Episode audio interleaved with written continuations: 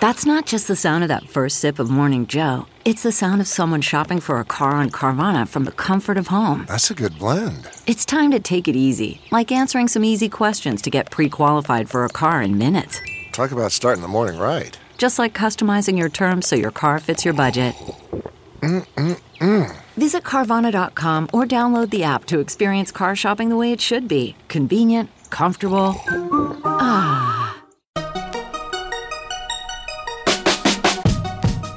Welcome to the Techmeme Ride Home for Monday, May 16th, 2022. I'm Brian McCullough. Today is Netflix about to experiment with actual live broadcasts.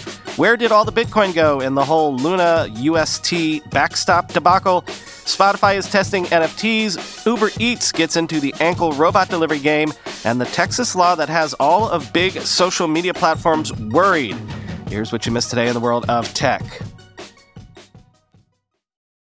It's another thing they swore they would never do, and that is doing it live. Sources are telling Deadline that Netflix is exploring live streaming its unscripted shows and stand up specials alongside live voting for competition series and talent contests. Quote Deadline understands that the streamer is exploring the launch of live streaming. It plans to roll out the capability which Netflix confirmed was in the early stages of development for its swath of unscripted shows and stand up specials. It would mean that Netflix would be able to use it for live voting for competition series and talent contests, such as its upcoming dance competition series, Dance 100, from the Circle producer, Studio Lambert. Similarly, it could use it if it decides to bring back its Netflix is a Joke Festival. The live comedy event featured around 300 stand up performances across LA, including Dave Chappelle, Larry David, and Pete Davidson. Many of the shows were being filmed with plans to air around 12 of them on the service. In future, it could potentially air shows live, albeit with a few seconds delay, in case things get saucy. Other options include for live reunions for shows such as Selling Sunset, which just aired a reunion special for its fifth season. The move opens up the potential to order a whole new raft of unscripted series to use the technology, bringing it into line with the linear networks, which often air live specials for big competition series such as ABC's American Idol and Dancing with the Stars, which is moving to Disney Plus. The company has already experimented with different release patterns for its unscripted series and social experiments such as The Circle and Love is Blind, and the move would add further intrigue to such shows. The inevitable next question is whether such a move could be rolled out to cover sports, which has been a hot topic of discussion given its recent success of F1 series Drive to Survive. However, Deadline understands that this is unrelated to those suggestions. There's no timeline, and sources caution that it's early days for the live rollout, but a small group within Netflix is in the preliminary stages of developing the product. End quote.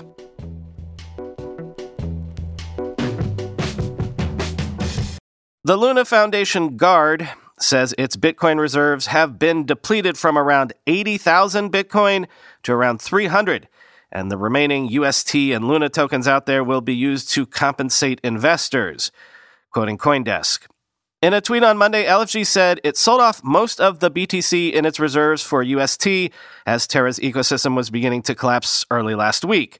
LFG said it transferred over 50,000 BTC, quote, to trade with a counterparty on May 8th as the UST price was originally starting to slump. It said the funds were used for, quote, directly executing on chain swaps and transferring BTC to a counterparty to enable them to enter trades with the foundation in large size and on short notice, end quote.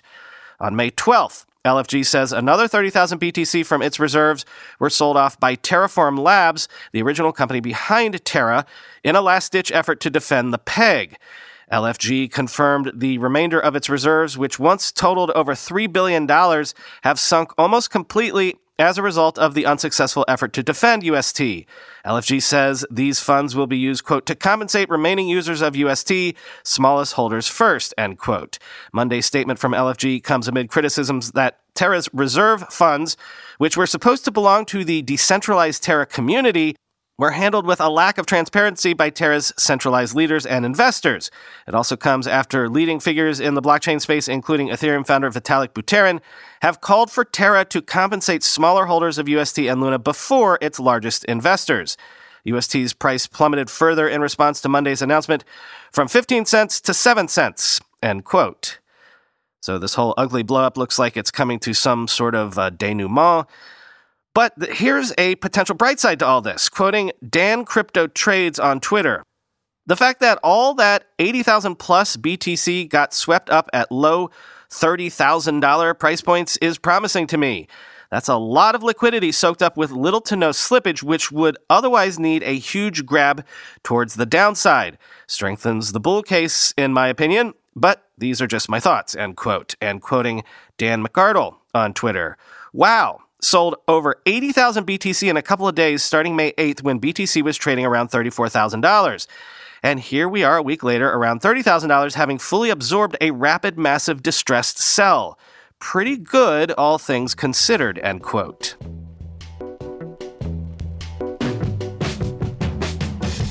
Spotify is confirming it is running a test that lets select users use NFTs on their profiles, mostly musical artists. Quoting Music Ally, Steve Aoki and the Wombats appear to be two of the artists taking part in the test, both of whom have been among the early adopters of NFTs. The test is currently running for select users on Spotify's Android app in the US who will be able to preview NFTs on the artist profile pages. They will then be able to tap through to view and buy them from external marketplaces. Spotify is running a test in which it will help a small group of artists promote their existing third party NFT offerings via their artist profiles.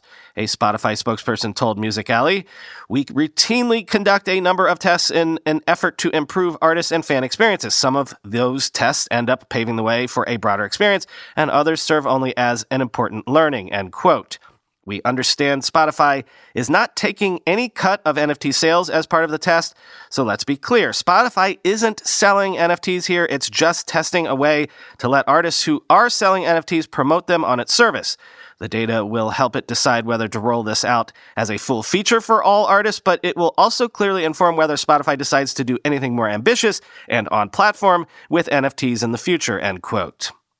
Does anyone know if music fans are as hostile to NFTs as gamers have been?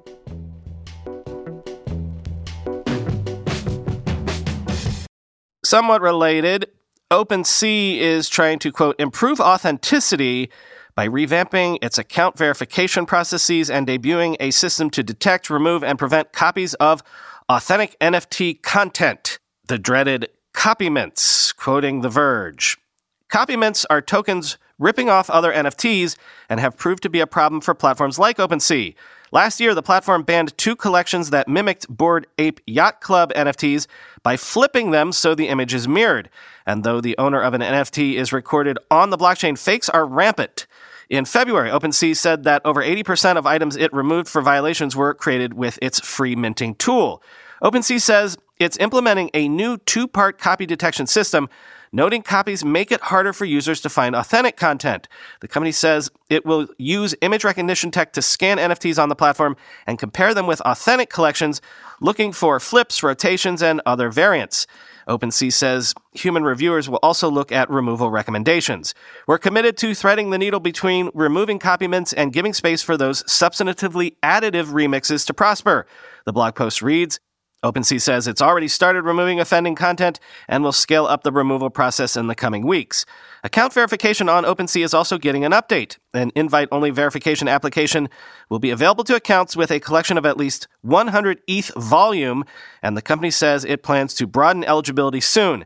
Collections can get a blue badge when owned by a verified account and meeting the 100 ETH trading volume, end quote.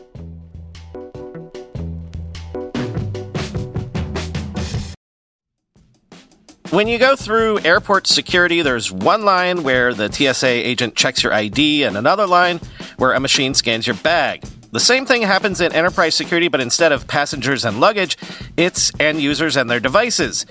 These days, most companies are pretty good at the first part of the equation where they check user identity, but user devices can roll right through authentication without getting inspected at all. In fact, 47% of companies allow unmanaged, untrusted devices to access their data. That means an employee can log in from a laptop that has its firewall turned off and hasn't been updated in six months, or worse, that laptop might belong to a bad actor using employee credentials. Kolide, finally solves the device trust problem. Kolide ensures that no device can log into your Okta protected apps unless it passes your security checks. Plus, you can use Kolide on devices without MDM, like your Linux fleet, contractor devices, and every BYOD phone and laptop in your company. Visit kolide.com slash ride to watch a demo and see how it all works. That's K-O-L-I-D-E dot com slash ride, kolide dot com slash ride. Whenever I need to do financial research for this show, for instance during tech earnings season when I have to analyze how various companies' stocks have been performing, I only ever turn to our sponsor today, Yahoo Finance. For more than 25 years, Yahoo Finance has been the brand behind every great investor. Whether you're a seasoned investor or are looking for that extra guidance, Yahoo Finance gives you all the tools and data you need in one place. They are the number one finance destination producing a holistic look at the financial news cycle, including breaking news, original editorial perspectives, analyst ratings, independent research, customizable charts, and so much more. Securely link your brokerage accounts for a unified view of your wealth, including 401k and other investments. A comprehensive perspective is what sets apart great investors, and it's how Yahoo Finance ensures you have the insights to look at your wealth in its entirety. With a community of over 90 million users each month, their real strength is helping you on your way to financial success. For comprehensive financial news and analysis, visit the brand behind every great investor, yahoofinance.com, the number one financial destination, yahoofinance.com. That's yahoofinance.com. Uber Eats is set to launch two autonomous delivery pilots in Los Angeles with robotic sidewalk delivery startup Serve Robotics and autonomous tech startup Motional. Something, something, my burrito delivery wager, quoting TechCrunch. The new programs are part of a range of new products Uber is launching across its ride hail and delivery platforms, which are being announced on Monday at the company's global product event. The Motional partnership was originally announced in December and marks the first time Uber is partnering with an AV fleet provider, as well as the first time Motional is trying its hand at autonomous delivery. Until this point, Motional has focused on robotaxis, securing partnerships with companies like Lyft and Via. Serve Robotics is actually an Uber spinout, so seeing the two partner in the delivery space isn't surprising. But it's notable that Uber isn't working with Aurora on this given the two companies' partnership in the freight space and their shared history, and the fact that Uber is a major investor in Aurora. Aurora acquired Uber ATG, Uber's self driving arm, in 2020, and under the terms of the deal, Uber invested $400 million in the company, giving it a 26% stake. Uber told TechCrunch the company is looking at partnering with more than one player in the space and that the public might start to see more partnerships in the future. Both of the pilots are starting out small and delivering food from only a few merchants, including an organic cafe and juicery called Kreation. Serve's program will focus on shorter trips in West Hollywood. Motionals will handle longer distance deliveries in Santa Monica, according to an Uber spokesperson.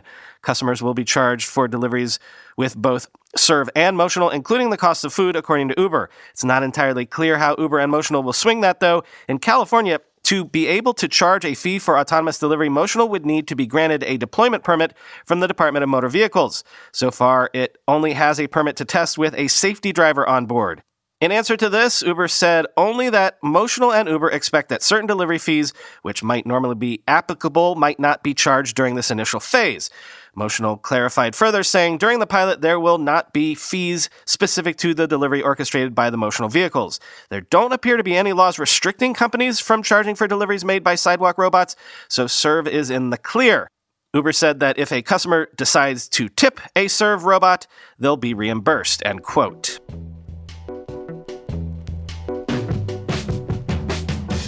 Finally, today, something to catch you up on because it might become a big deal in coming months. Two groups representing Meta, Google, and other social media platforms have asked the Supreme Court of the United States to block a Texas social media law which prohibits content moderation, arguing that the law is unconstitutional. Quoting the Washington Post. The Texas law took effect on Wednesday after the U.S. Court of Appeals for the Fifth Circuit in New Orleans lifted a district court injunction that had barred it.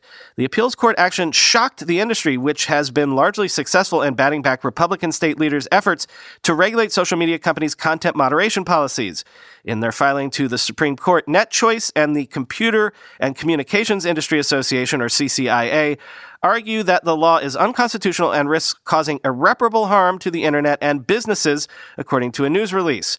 The law, quote, strips private online businesses of their speech rights, forbids them from making constitutionally protected editorial decisions, and forces them to publish and promote objectionable content.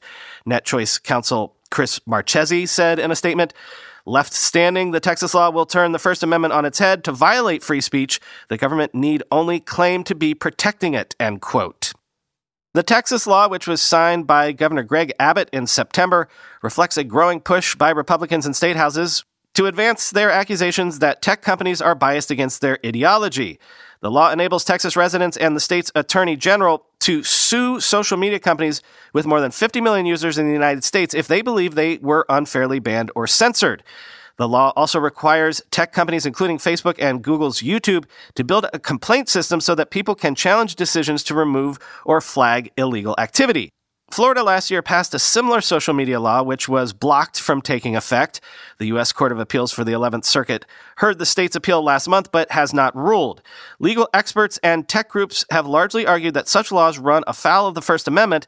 They also warn that they could make it more difficult for companies to remove harmful and hateful content. End quote. When it comes to speech rights on the internet, I've long trusted Mike Masnick's takes in Techdirt. And of this law, Mike says it is, in his opinion, clearly unconstitutional and would also force social media services to allow a torrent of spam or else face a deluge of frivolous litigation. Quoting from Mike's essay on this. Let me tell you something about aggrieved users. They always insist that any moderation, no matter how reasonable, is because of their viewpoint. Always. And it is especially true of malicious actors and trolls who are in the game of trolling just to annoy in the first place. If they can take that up a notch and drag companies into court as well, I mean, the only thing stopping them will be the cost, but you already know that a cottage industry is going to pop up of lawyers who will file these cases. I wouldn't even be surprised if cases started getting filed today. And as Ken notes in his thread, the law seems deliberately designed to force as much frivolous litigation on these companies as possible. It says that even if one local court has rejected these lawsuits or blocked the attorney general from enforcing the law, you can still sue in other districts. In other words, keep on forum shopping.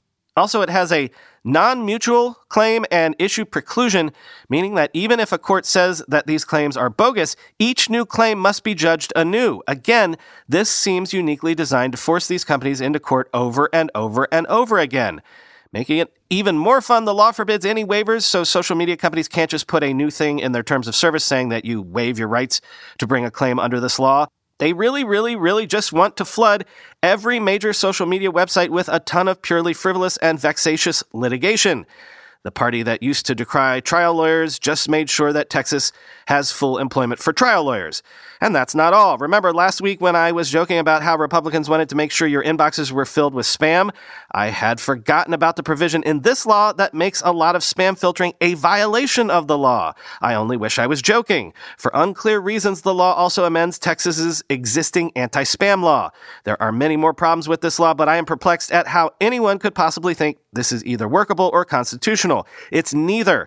The only proper thing to do would be to shut down in Texas, but again, the law treats that as a violation itself. What an utter monstrosity. And yes, I know, very, very clueless people here will comment here about how we're just mad that we can't censor people anymore, even though it's got nothing to do with me or censoring. But can you at least try to address some of the points raised above and explain how any of these services can actually operate without getting sued out of existence or allowing all garbage all the time to fill their sites? End quote.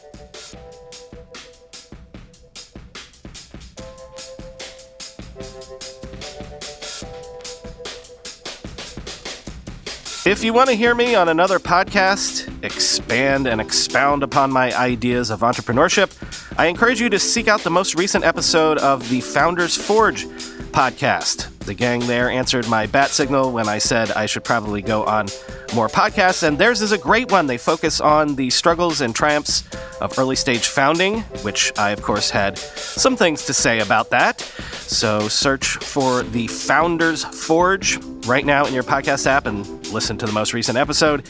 And look, folks are continuing to report troubles with the ad free feed of this show from Glow FM. You might recall that I couldn't post to Glow FM for a whole about 72 hours. Couldn't even log in at all for an entire day. They gaslit me several times and told me everything was fixed when it was not. And even though it looks like everything is working on my end now, folks are still complaining of missing episodes. I'm sorry, but again, this is out of my hands. I would consider signing up for the working ad free feed at tech.supercast.tech, but please don't do so until you can confirm your subscription at glow.fm is canceled first. Ugh. Talk to you tomorrow.